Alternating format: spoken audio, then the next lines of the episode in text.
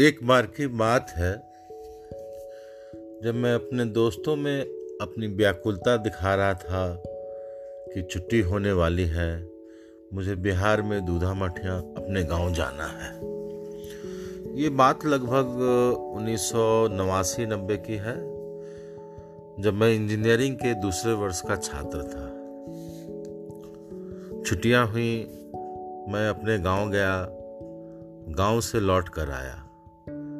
जब लौट के आया तो मेरे एक मित्र ने बड़े व्यंग से पूछा दूधा मठिया घुमाए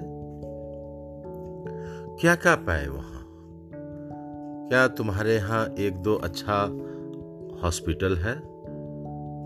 उसने बड़ी उत्सुकता से पूछा कि क्या वहाँ स्कूल, कॉलेज का क्या स्टैंडर्ड है? क्या वहाँ सभी अच्छा पौष्टिक खाना खाते हैं?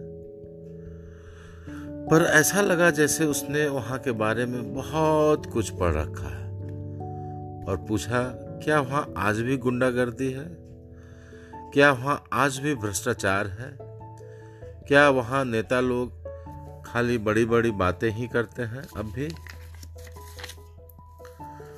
फिर भी उसने मुझे अजीब ढंग से पूछा, क्या कम से कम लोगों के आँखों में तुमने उम्मीद तो देखा होगा? क्या सब कुछ अब से भी बदल जाए कम से कम? तुमने ये विचार देखा क्या? क्या वहाँ कोई इंडस्ट्री है? अगर मैं वहाँ चलूँ तो क्या मुझे कोई नौकरी का संजोग है क्या? फिर उसने मुझसे कहा, क्या आज भी वहाँ जाति पाति की लड़ाई है क्या? फिर उसने पूछा क्या आप भी, आज भी बाढ़ देखा तुमने? न जाने कितने सवाल उसके मन में गूंज रहे थे। और मैं मूक रहा और आज तक मूक हूँ।